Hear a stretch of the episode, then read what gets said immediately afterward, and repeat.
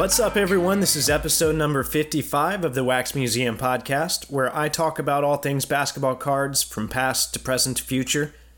This is your host, Kyle, and I want to remind everyone that the Wax Museum podcast is a proud member of the Bench Clear Media Network. I encourage you guys to check out some of their content, especially those of you that are working from home right now, and also give them a follow on social media if you haven't already. As always, you guys can find me throughout the week on social media, uh, especially quite a bit right now. My Instagram is at Wax Museum Podcast. My Twitter is at Wax Museum PC. Um, so, over the last couple of weeks, I've done my best to take you guys on a trip through basketball card history. And I originally planned on doing that in just one episode. It ended up taking me three. But I didn't want to cut anything out. So, episode one took us all the way to 2003. Episode 2 took us to 2012, and then today's episode should bring us to the current 2019 2020 season.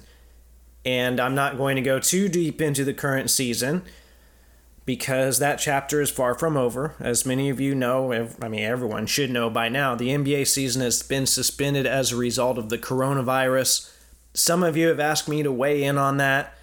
Look, I'm not any, first off, I'm not any sort of medical expert. So I can't weigh in on that side. I'm not going to try to. Um, as far as the cardboard goes, you know, I really don't have a lot to say right now. Um, for next week's episode, I plan on bringing in uh, Justin, aka 610 Sports Cards from Instagram, and we'll talk a little bit about this whole thing and uh, we'll try to brainstorm ways that you can enjoy the hobby during this time. Uh, there are a lot of important people talking about this thing, and you should listen to what they have to say and weigh their advice carefully. There's a lot of really good articles, a lot of really good information. Just keep in mind, we haven't seen something quite like this before, so, you know, no one's going to know for sure what's going to happen. Um, but I, I think that some of you are ready for a little bit of a break from hearing about this and talking about this and, and you know, living through this whole thing. Um, I don't want to downplay what's happening at all, but I do want to try and give you a little reprieve, even if this can only distract you for 45 minutes or an hour. So I'm ready to pick back up on my History of Basketball card series. Last week, as I mentioned, I ended things at 2012. I did that for several reasons. First off, I feel like Panini hasn't really established themselves in the basketball card world prior to that, despite having the license for a couple of years. And then, secondly, this was a landmark year in the hobby, and I wanted to make sure it got the attention it deserved.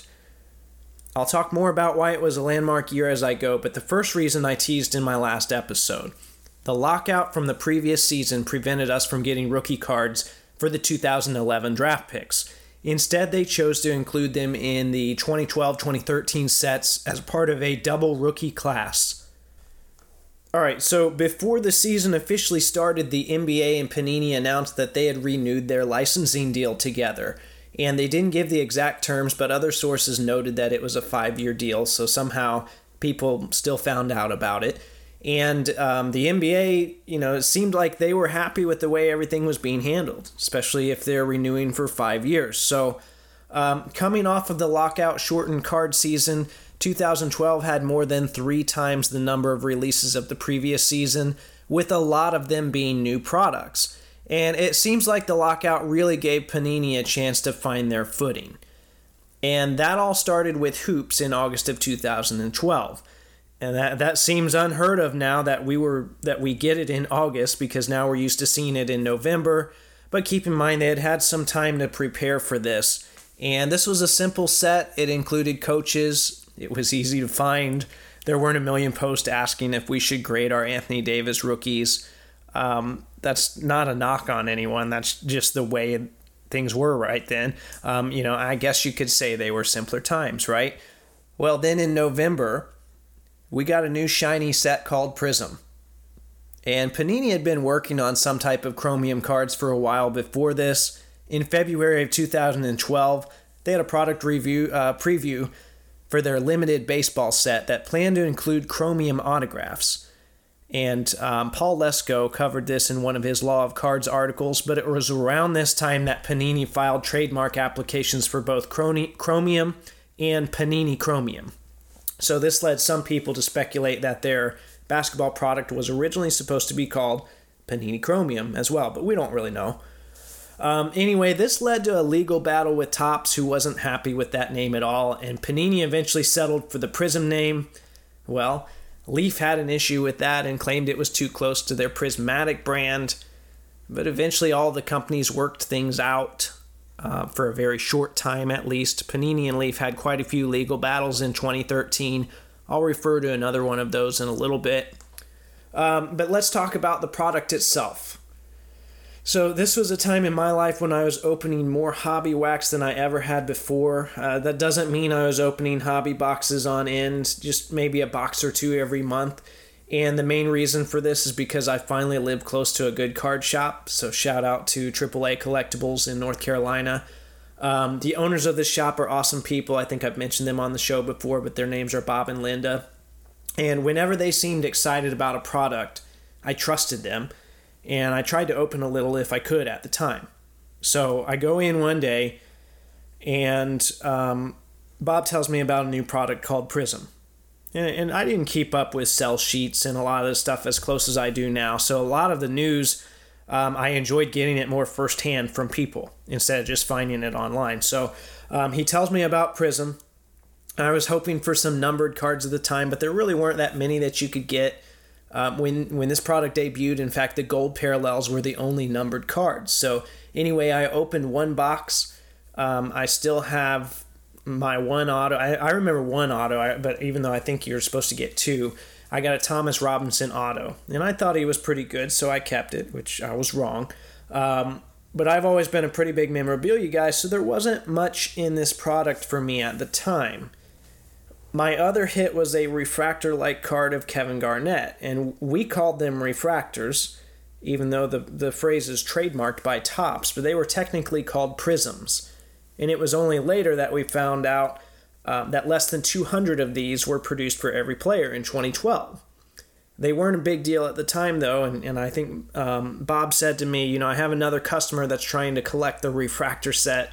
He'll trade you 10 base cards uh, for any of them that you pull. So that sounded like a good deal to me at the time. Um, I didn't really have any big plans for that Garnett card. Now I wonder if that customer ever finished that set. But um, anyway, all of that is to show that there wasn't any mass hysteria around the set. You know, we hadn't really established what the big hits were going to be and what we liked and what we didn't. Uh, it was new people weren't camping out displays or punching old ladies to get their hands on this stuff. Um, I liked the set overall, but I didn't really purchase much more because I liked getting cards signed at, at the time, Bobcats games, and Prism was too glossy and some of the signatures smeared on me. Well, if only I had a time machine.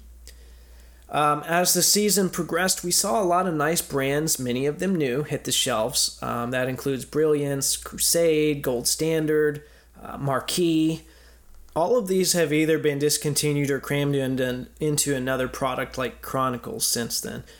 Um, in April, we got a second new Chromium product from Panini called Select. And I remember each hobby box contained two mini boxes. I thought it was kind of pricey. I want to say it was something like $160 for a box.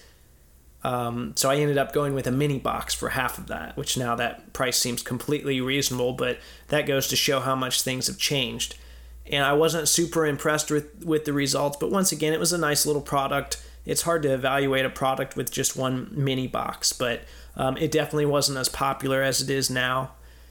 Um, and then in the midst of all these releases, there was one major omission that people weren't happy about. And I talked about this on the show not too long ago. I think it was episode 49, uh, but I'll run through it again.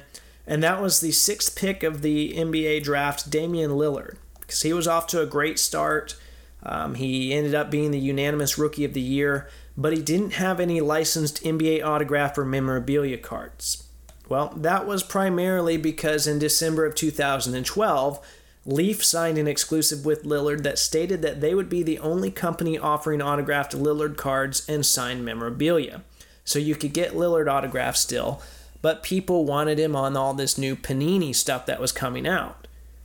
So much so that Leaf was actually taking some of their signed stickers and applying them to base Prism and select rookies, slabbing them, and featuring them as hits in their 2012 2013 Best of Basketball product. Um, all right, so as I mentioned earlier, Panini and Leaf had a, a number of legal battles that year, and at the end of the whole thing, Leaf paid part of their debt to Panini in the form of Lillard autographs. So there was a lot of weird stuff going on. Um, he was still labeled as a Leaf exclusive, but his autographs were slated to appear in Innovation, Intrigue, Immaculate, and then Flawless, which at the time was a product that hadn't been announced yet. So the big question, though, was how would these autographs be released for the sets that had already come out? And Panini ended up creating a wrapper redemption program where collectors had to accumulate points or UPC codes that were assigned to other 2012 2013 basketball products and they could send them to Panini. Um, all of that transpired over the course of the 2013 calendar year. I don't think the product, uh, the program was even announced until November of 2013, which placed it in the next year. But I'm not going to split this whole Lillard saga up over different parts of the episode. Um, one of the big cards that these packs featured included the Lillard National Treasures RPAs, although Panini screwed them up uh, over the years, the orientation of the true RPA, quote unquote, the one that collectors prefer, it changed from time to time. 2009 was horizontal, 2010 was vertical, 2012 was horizontal as well, um, and everyone that was included in the original product, their RPAs were numbered to 199. Well, the Lillard packs had horizontal copies numbered to 5 and the vertical copies numbered to 99. So it was a little bit different than it was supposed to be. Um, the regular National Treasures product, then, um, that did not include the Lillard stuff, came out in late July. And Anthony Davis and Kyrie Irving were real big hits at the time. There were other popular players. Kawhi wasn't necessarily a scrub, but he also wasn't regarded on the same level as those two guys. He wasn't as important then. And not only that, his cards were redemptions that were first available to be redeemed at the 2013 Nationals. So some of those were redeemed in person. Uh, in September, we got a product called Innovation. This is September of 2013. Um, I talked about that a little in my Panini insert episode with Evan not too long ago. I wish I had paid more attention to the product then. I definitely came to respect it more as time passed. Um, as the title suggests, there were a lot of cards that were innovative for Panini. We had game dated materials in the Statline Relic set, there were laser cut inserts, I believe there were some die cuts, just some really cool stuff all around. Um, as we look forward to the new season, there were still two new high end products to go. That's Flawless and Immaculate. So they, these two products weren't around in basketball before then. So and then it's crazy to think about it, but these products, I believe, were released just three weeks apart. And both came out around the start of the 2013 2014 season. And this gave Panini ample time to get game worn stuff in these products. Um, I've noticed that the rookies from the first year of the double class, like Kyrie, for example, are more likely to have game worn stuff, um, which is pretty cool. Panini could have thrown a bunch of photo shoot stuff in for them, but they didn't. Um, Immaculate then came after that, which is another groundbreaking product that featured inscribed logo men, jumbo draft hats, hat tags, hat buttons, insignias, numbers, team logos, uh, nameplate nobility. Um, the jumbo number set was a mix of 100 rookies and veterans. There were all sorts of RPAs. There were logoman booklets, which featured six different logomen in them. And then, one really nice thing about the rookie patches in the first year of Immaculate is that they matched the patches that were supposed to be on the game jerseys. Meaning, even though they used photo shoot jerseys for some of these players, Damian Lillard wears zero, and the photo shoot jersey actually had a zero on it. Clay wears 11, his card had chopped up number ones.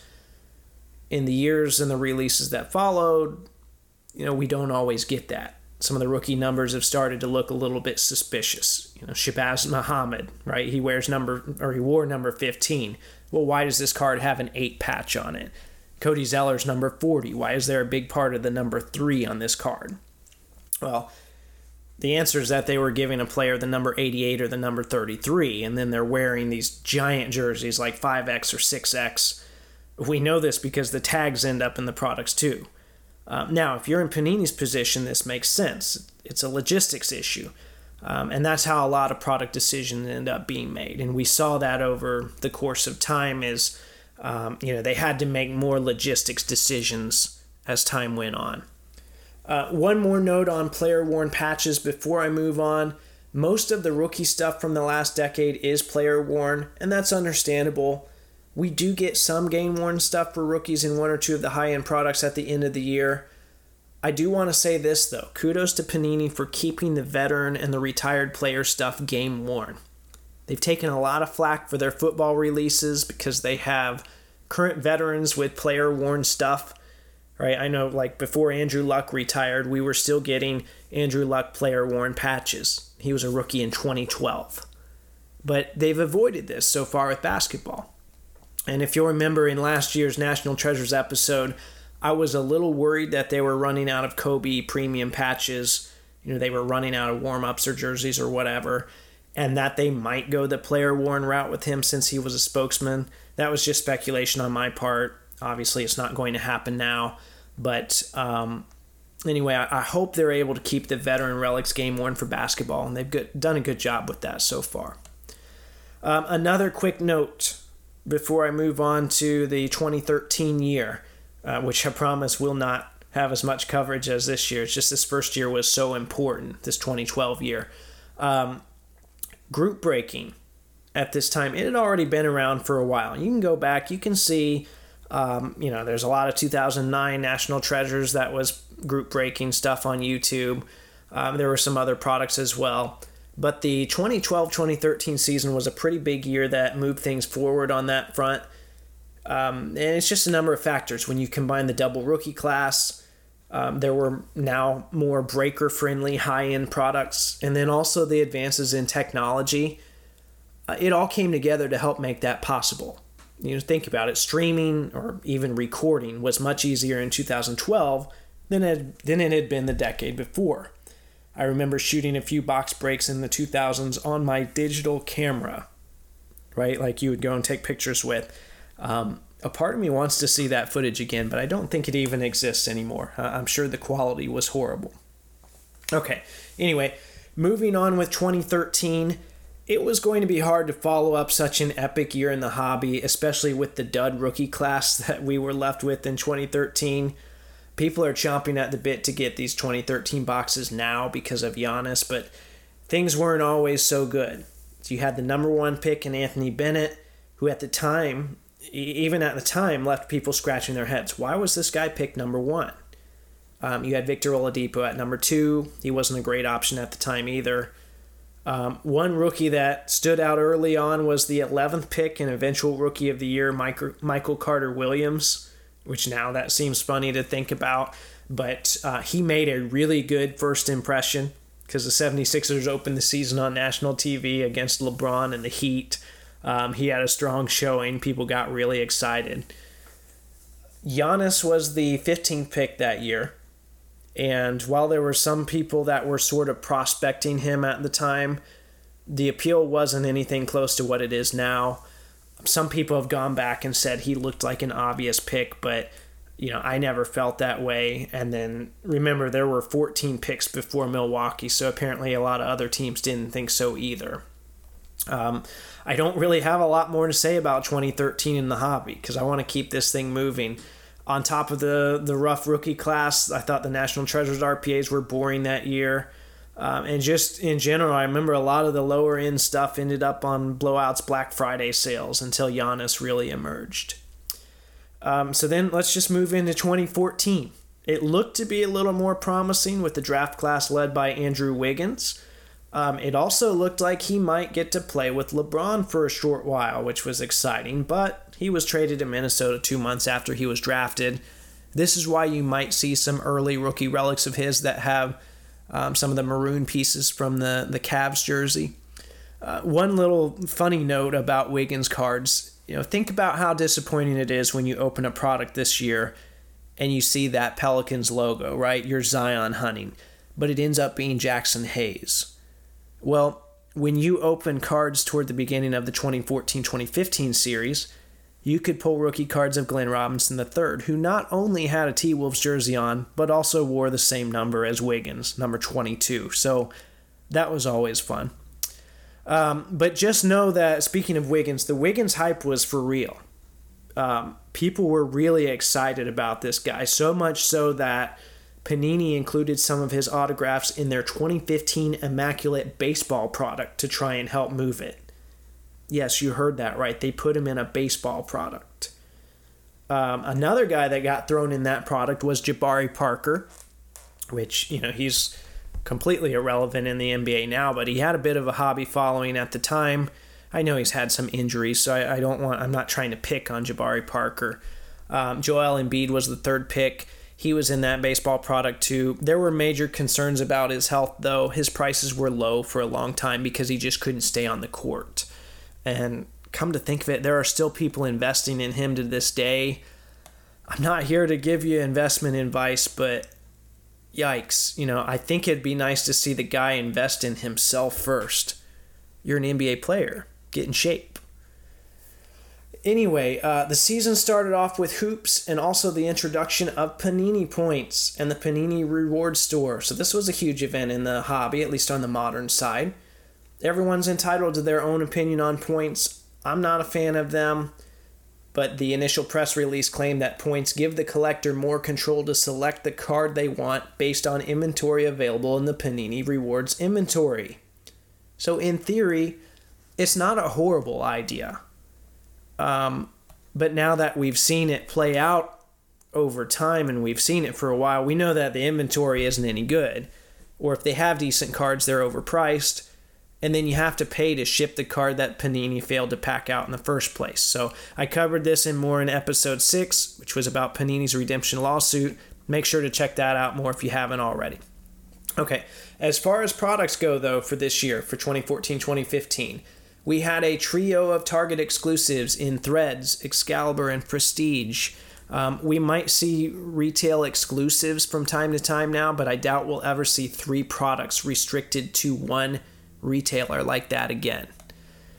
Um, I also want to note that Upper Deck lost their college license somewhere around this time frame, and while they weren't producing NBA cards, you could still get some Jordan and LeBron autos for a while. Um, if they wanted to keep making those autos from here on out, they had to get really creative, um, or collectors would have to settle for cards of these guys wearing hoodies or polos, which is what happened. Um, all right, but back to the NBA stuff though.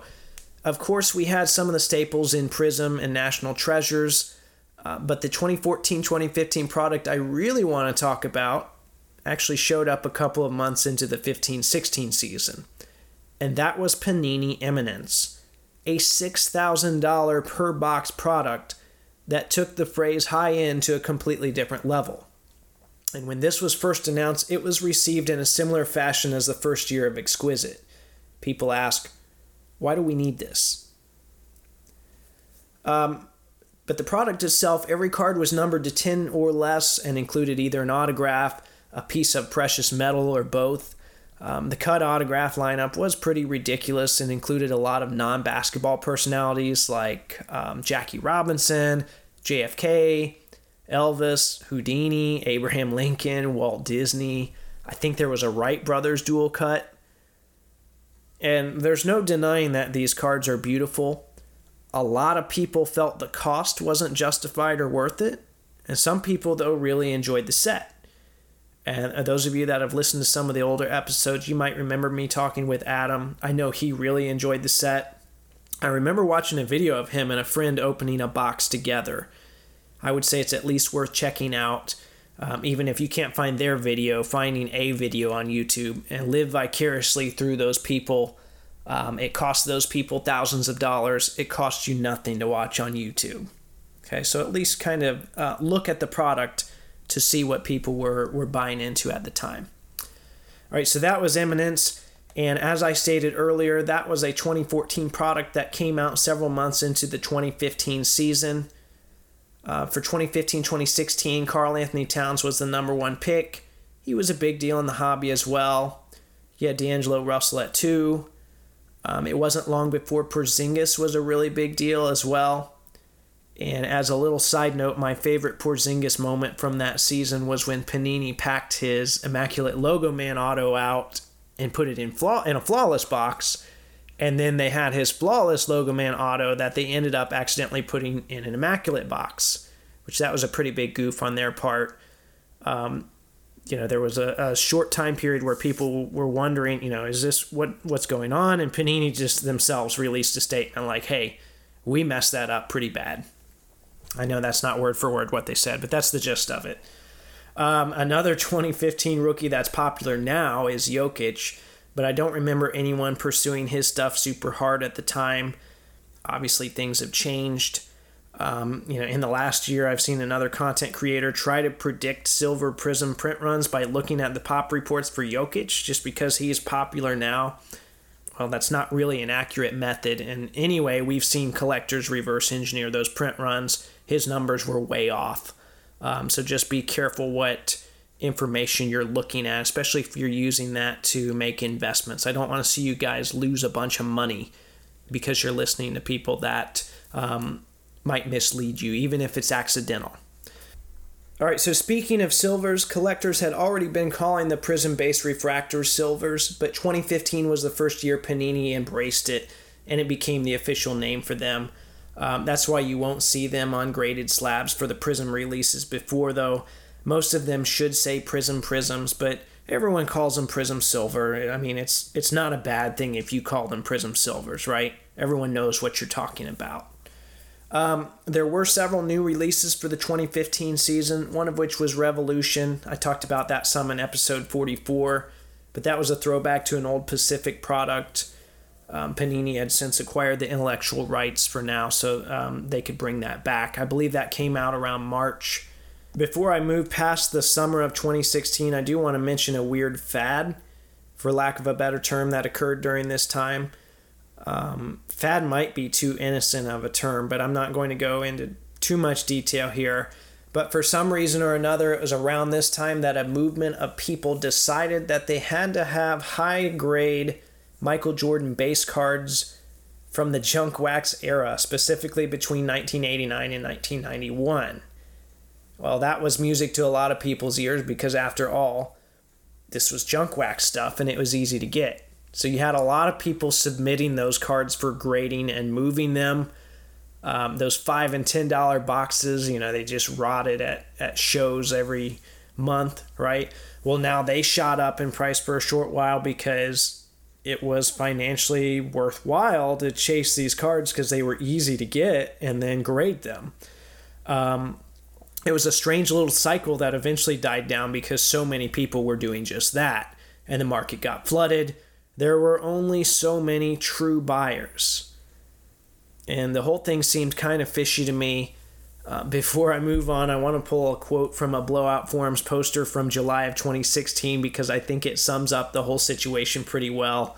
This person said, I spent $1,800 on 1991 92 Fleer wax in the past three weeks looking for Jordans to send in. I think by the time I get mine back from PSA, they will be around $100 each. I am not a smart man, but it was fun. End quote.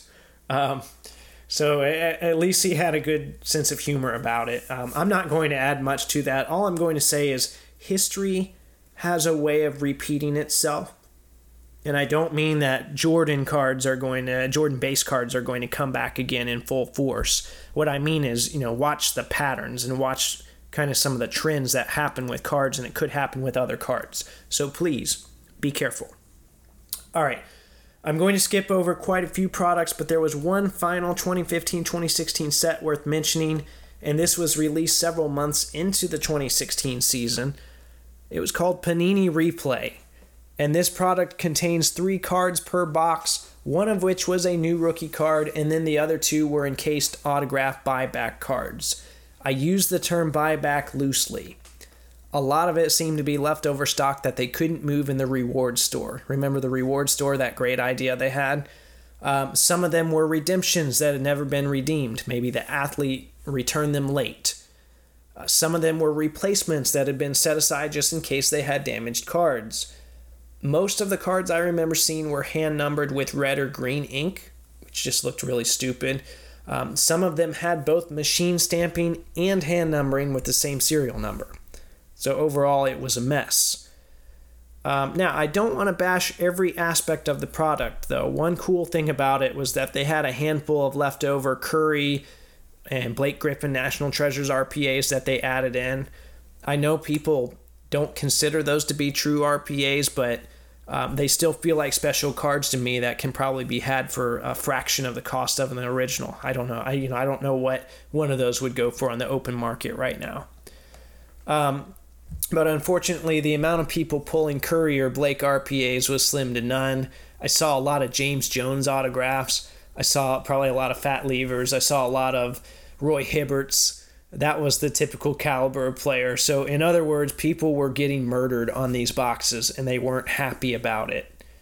Um, and if you want to know how you know a product is truly awful, it's when a company promises to award customers with an additional set of a new product as a sort of peace offering. And that's exactly what Panini did with Replay. So I'm going to read their press release real quick. Um, it says Panini America officials on Wednesday announced plans to create a special mosaic Prizm set for customers who purchased or will purchase the company's 2015 2016 replay basketball product. In other words, replay was so bad that they had to find a way to save face and also move the remaining product. Uh, notice we've never seen a product like that since. Okay, even the the white box and the black box stuff, um, those are typically a lot better players. You know, they're not packing those out with scrubs. Okay, um, so now 2016 was a very important year in the hobby. We've moved past replay. We you know we're done with that year. Um, we're into 2016, 2017. You need to understand what happened during this year, especially if you want to try and understand what's going on now. Because prior to the 2016 season, there were some aspects of the hobby that are very similar to what we have now. Um, you know, people were really big on RPAs. Now, some people might have preferred flawless or immaculate over national treasures. Some people like the brand continuity of National Treasures going back to 2009. Either way, both of those camps would agree that RPAs are a really big deal. Um, let's break that down even further. You know, what does an RPA consist of? Well, you've got your rookie, you've got a patch from some type of material, be it player worn or game worn, and then, of course, you have the autograph. If this type of card is the top of the line, if that's what everyone is after, what happens if the card company can't get either the patches or the autographs? And that seemed like a pretty stupid question until we were faced with just that situation in the summer of 2016. Because even though they didn't have a college license or a pro license, Upper Deck signed Ben Simmons, the number one draft pick, to a multi year deal for autographed memorabilia and trading cards. Now, keep in mind, it's the rookies that move the products. So, when all of this went down, my first line of thinking was okay, maybe he can still be featured in an RPA set with a patch card. Um, he probably won't let Panini cut up any photo shoot jerseys, but if he plays in a game and those jerseys are auctioned on, you know, NBA online or, you know, the NBA auctions, they can purchase it just like anyone else. Um, they'd have to accumulate a lot of them throughout the season, but it was a possibility. Well, if the exclusive wasn't damaging enough for Panini, Simmons rolled his ankle and broke his foot um, before the season even started, and then missed the entire season. So they couldn't buy any game worn jerseys because he wasn't going to be playing in any games. Um, so now there wouldn't be any autographs or relics for the number one draft pick. And um, I pulled a quote from Adam off the blowout forums around this time that I used in another episode, but I'll read it again here because I, I think he represented what a number of collectors were hoping for when all of this transpired. He said, Hopefully, Panini can create an iconic Simmons chromium card. Well, since Optic hadn't debuted yet, that wasn't going to be it. And then, for whatever reason, people still weren't completely sold on Select. So that wasn't going to be it. Um, but thanks to a little momentum from the last couple of years and then the rookie campaign of, of Karl Anthony Towns, 2016 2017 Prizm was as good a candidate as any. And as it turned out, this Simmons injury propelled Prizm, and more specifically Prizm Silver, to a new status. And part of it was just necessity. Simply put, the collecting universe needed a chase. Um, I know some people really got into some of the flawless diamond cards, but the problem with those was only a select number of people could own them. And that's why, um, that's part of why Prizm Silvers were the perfect solution instead. To begin with, they were accessible. You could get them at hobby shops, you could get them at Walmart. That doesn't mean they were easy to pull, but it was a lot easier to get your hands on something um, like that than, say, you know, immaculate or flawless. And at the same time, though, they were rare enough that there was a chase element to it. The estimated print run for that year was between 600 and 800. Um, keep in mind, there weren't as many people. We didn't have all the baseball people and a lot of the newer collectors buying that product. So that was still a um, a very limited run for us, but it was enough that you know a decent amount of people could get them. We're way beyond that now, but that was a big jump still. That six to eight hundred from the first couple years of Prizm. So Prizm took off. Um, this whole time Simmons was hurt. He still had plenty of cards that people were after, though. Um, I remember the the base card out of National Treasures was numbered to 99, and that was pretty popular because you know, let's face it, what else were you going to chase? Um, Upper Deck made an autograph that was similar to the 2003 Exquisite design. That was very popular. Um, and Simmons wasn't the only guy that people were hunting at the time, even though he was the big deal and he really um, changed the way we look at Prizm Silver. But there were other guys like Brandon Ingram and Jaylen Brown, to name a couple.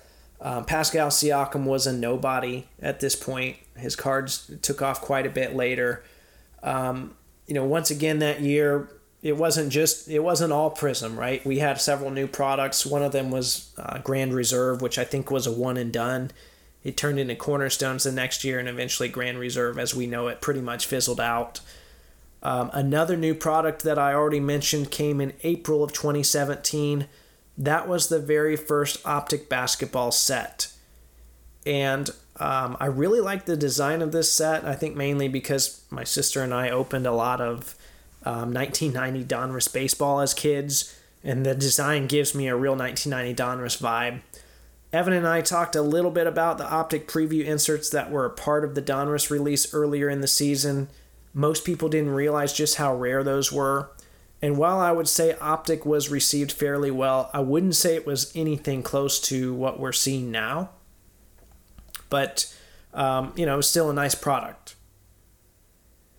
There's probably more to be said about the 2016 2017 season, but I have to move on. Um, it is worth noting that the NBA and Panini extended their relationship in the summer of 2017 The previous extension lasted five years. They didn't include a set timetable on this press release. Um, you know, so people that kind of left people to assume, well, you know, maybe it would be the same amount of time. Shortly after that, we had the NBA draft, where Markelle Fultz was the number one pick that year. Uh, people were very cautious about him, though. Lonzo Ball was number two. Uh, Jayson Tatum was number three. People were very high on those two guys. The Ball family was in the news so much that Leaf even created cards for Lonzo's dad. Uh, I'm sure we'll see more of those in the coming year as well, depending on what happens with the draft. I remember Lauri Markkanen got off to a pretty hot start, um, as did Donovan Mitchell. And Mitchell was a real big surprise, seeing as he was the 13th pick. Um, the Prizm Silver momentum continued in 2017, and this was, of course, aided by the quality of the draft class. I don't think the optic design was all that great in 2017, and, that might have stunted the set the set's popularity a little bit, but that's just my opinion. Um, 2017 was also the first year for Chronicles. I, I, felt like Panini was killing off some of the earlier sets that I liked, but um, that allowed them to live a little bit longer through this format. And that was sets like Brilliance and Gold Standard and Limited and Pinnacle. Um, as we moved throughout the year, there was a pretty big chase for the National Treasures logo man of Jayson Tatum. Some of this was fueled by Blowout because they put out a, a bounty on the card. And I think it started at $50,000. I know it eventually got up to 90,000, maybe even higher, but I do remember seeing the $90,000 flyer. Uh, this was smart on their part because it helped them to push the product and it provided an extra incentive for people to break cases with them. Um, you know, there was still a time where not everything sold out immediately, right? And that wasn't all that long ago. Um, and then the last thing I want to say about 2017 before I move on I think this was the first year where it kind of sank in that, uh, man, these guys are being forced to sign a lot of stickers and cards. And it was hard to keep up. I know a lot of the Mitchell autos towards the end of the season were redemptions. I think someone on Blowout did the math, and a lot of the top guys had to sign somewhere in the range of 10,000 signatures. That's part of why we saw Donovan Mitchell's autograph really deteriorate into a series of scribbles over the course of the year. There was also some early speculation that Lonzo Ball was having someone else sign some of his cards, but nothing was confirmed. In his case, I think it might have actually been that his signature was just changing rapidly over the course of the year. Imagine signing your name 10,000 times. But we'll touch more on another signature controversy here in a moment. I'm sure, you know, most of you guys know which one I'm referring to. But um, so I figure that's a great way to segue into the 2018 2019 season which I've talked quite a bit about that season and the current season over the last year. So I'm not going to rehash a lot of it in detail. I just want to touch on the big stuff. Um, in 2018, Ayton and Bagley went one and two, but the year quickly became the Luka and Trey show. We also saw a, a bit of a sophomore slump from Tatum and Mitchell, so I think that influenced things as well. Um, with that being said, they were hits, but things were still seemingly under control. I remember buying a Luka Prizm rookie at a card show for uh, ten dollars, flipping it the same day for fifteen, and being happy with the the result of my work. Right, I think I sold a PSA nine for twenty dollars at some point that I I got. You know, I I think I encouraged a friend to sell his graded Luka Silver for the going rate at the time, which in retrospect was pretty low you know, all of those things seem crazy now, but all of those moves could easily be defended. They were all reasonable decisions then, and I don't regret any of it. It's just things really escalated in the last year. Things really blew up. Um, now, there was some controversial stuff happening during the 2018 2019 season, some involving cards from previous years, others involving current stuff. We had the uh, 1990 Hoops Menendez brothers card that had an unexpected rise, right? Um, it seems strange that that card existed for so long and nobody really pointed it out or made much of a deal of it. Um, I talked about that in episode 23, but that made for a couple fun weeks of trying to hunt those down. Um, around the same time, a lot of alterations were coming to light with some of the big RPAs you had the there was a big scandal with a, a LeBron exquisite specifically, and then that kind of caused everyone to look at okay, well, what else is happening? Right, that was kind of the one event that triggered everything else. You can hear about that in episode 17 and 18. Um, also, as far as current cards go, there was a lot of speculation that someone else was signing some of Luka's cards, which a lot of people thought it was his mother, right? We never really got any resolution to that. I talked about that in episode uh, 14. Well, then spring of 2019 rolled around and things just got weird. The LeBron Silver craze was already in full effect. I think it was also affecting our perceptions of other cards. In March, we started buying packs of underwear and undershirts to get new Hanes themed Fleer Michael Jordan cards. I think I even saw people razzing those packs at one point. I, and I haven't mentioned razzing in this whole history, but that's something that got pretty popular in this time frame. It was basically gambling on spots for a chance to win a specific card, and this was all happening on social media. The card scene on social media was pretty big by this point, but still growing. Um, the next month in, in April, Gary Vee kind of came onto the scene, and we started to see an influx of new people in the hobby. There were a lot of people that were talking about the difference between investors and collectors. Um, Gary revealed that he had been buying up Giannis Prizm base cards. Well, uh, Giannis had a great season. When you combine that with the growing Prizm craze and then Gary's comments, well, prices surged. And we really didn't have Prizm rookies that exceeded $50, at least raw rookies at that point, uh, not on a regular basis. And even at this time, you could still grab Luka at a reasonable price.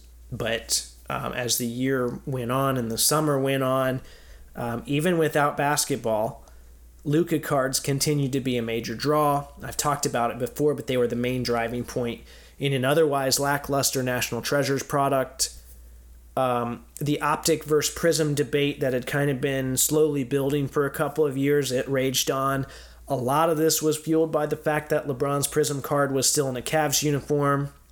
Um, things were slow at first, but the optic silvers really took off because people considered that to be quote unquote LeBron's Lakers rookie card, which is a weird concept to even think about. But um, you know, there were a lot of people that thought there was some kind of manipulation happening. There are others that seemed to genuinely want the card. I'm not going to weigh in there. Um, Luka and Trey Silver prices really took off as we prepared for the 2019 season. That includes Prizm and Optic. And then for the onslaught of, of Zion cards that was coming our way, um, people started hoarding retail. And then Lucas started the 2019 season at a feverish pace and everything that I just described that had already happened um, intensified. So you had people buying up everything 2018, 2019 they could get their hands on. A lot of these people were stashing it away for investment purposes. Um, you know, the 2019, 2020 stuff was predictably popular, even with Zion hurt to start the season. Ja Morant has looked really good and helped keep things afloat, um, in addition to the Zion anticipation. So the majority of you have lived and collected through the rest. There's really not much more here to add. Um, prices skyrocketed. Prizm came out, and people were buying out entire displays. When they couldn't find Prizm, they started buying hoops and some of the other stuff, whatever was left of that. Optic came out over Thanksgiving break, and the chaos continued. Um, it's near impossible to find anything. The only thing I can find in stores right now are stickers, and then people are grading base cards in record numbers. So um, Zion finally had his on court debut. He was incredible, right? And here we were bracing ourselves for the rest of this wild ride in the hobby, and something happened that we couldn't have dreamed up. That's all the coronavirus stuff. And that brings us to today. All right, um, so there you have it. That was a lot of stuff. Yeah, I feel like a short amount of time, but I look here, I'm pushing at 48 minutes already. Um, I'm not going to try and predict anything that's going to happen from here on out. Like I said in the intro, I plan to have Justin, aka 610 Sports Cards, on next week. We're going to chat some about the state of the hobby. Um, there was a lot of stuff to cover in this episode. I figure I missed some key events. I know there were some pricing trends that I didn't get to t- um, talk much about. For the most part, I stayed away from market stuff. You know, I didn't talk much about Curry cards and what all was going on there. Um, I know there was a lot of movement on Jordan rookies during this time. There's just so much stuff that I could have covered. I probably could have split this into another two parts, but I just couldn't do it. I wanted to finally finish this series. And um, now I'd like to hear from you guys. Is there a particular moment from this time period that sticks out in your mind? Um, do you like the direction that basketball card history has taken? Uh, was there anything big that you think I missed? Let me know on my Instagram, which is at Wax Museum Podcast, or my Twitter, which is at Wax Museum PC. In the meantime, if you like the content I'm providing, please subscribe, rate, and review on iTunes, Spotify, or Google Play. Hit up the Podbean site for a link to the merch store, tag Taco Bell and let them know they can pay me in burritos. And until next time, this is the Wax Museum Podcast.